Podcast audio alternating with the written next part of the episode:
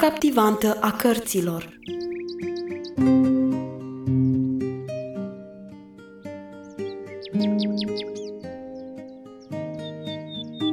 Un musafir nepoftit a intrat în coliba indiană a lui Philip și a lui Ruth.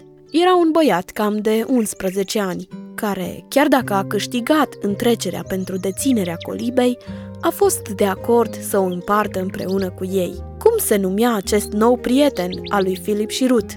Mai țineți minte? Da, Terry. Haideți să vedem cum i-a ajutat acest băiat în expediția lor în pădure.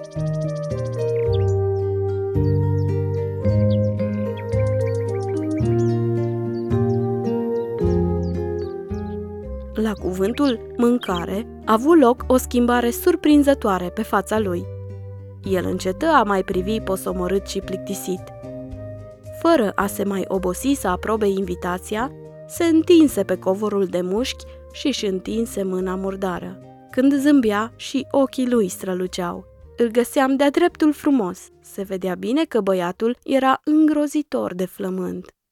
Nu mai văzusem în viața mea nici până atunci, nici de atunci ca un om să mănânce într-un asemenea ritm.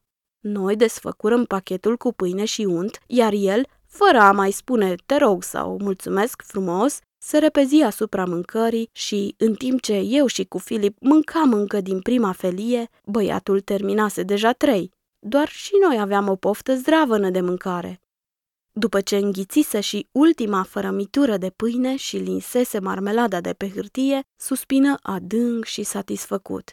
Acum ne puteam ocupa să ne cunoaștem reciproc. Stăteam cu toții întinși pe burtă în colibă, cu capul sprijinit în mâini.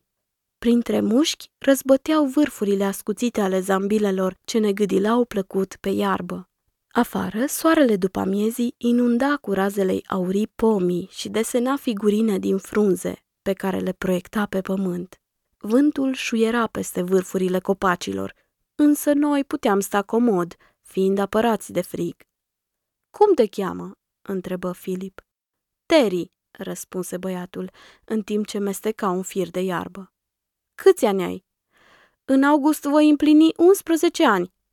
Unde locuiești? În coliba de Anini, de la Pârâu, aproape de Wildenwald.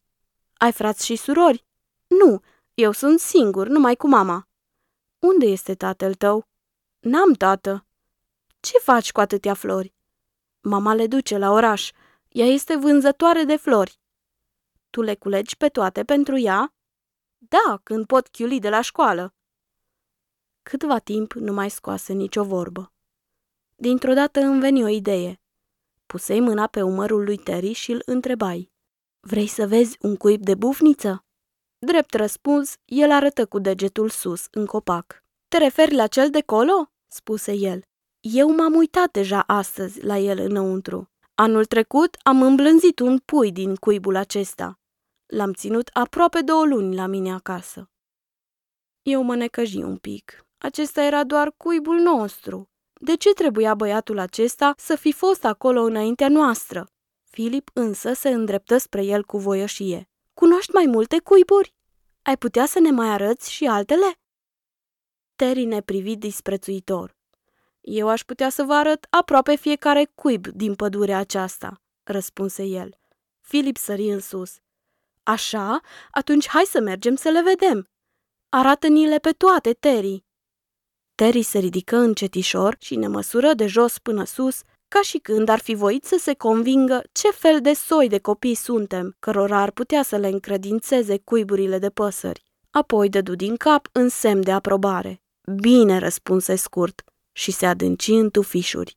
Urmă o oră fără răsuflare, după încheierea căreia eram slăită de puteri și aproape ruptă în bucăți. Terry nu se lăsa reținut de nicio piedică. Ne făcurăm drum printr-o baltă, băgându-ne în apă până la genunchi pentru a studia căminul țesut al unei pitulice de baltă. Ne cățărarăm pe copaci aproape imposibili în căutarea de cuiburi de ciori. Cercetam scorburile din copaci și urmărirăm zborul de plecare și revenire al unui pui de graur.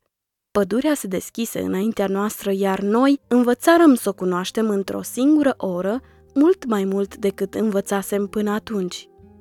Soarele era pe asfințite când ne întoarserăm spre casă. Rămâi cu bine, i-am zis noi.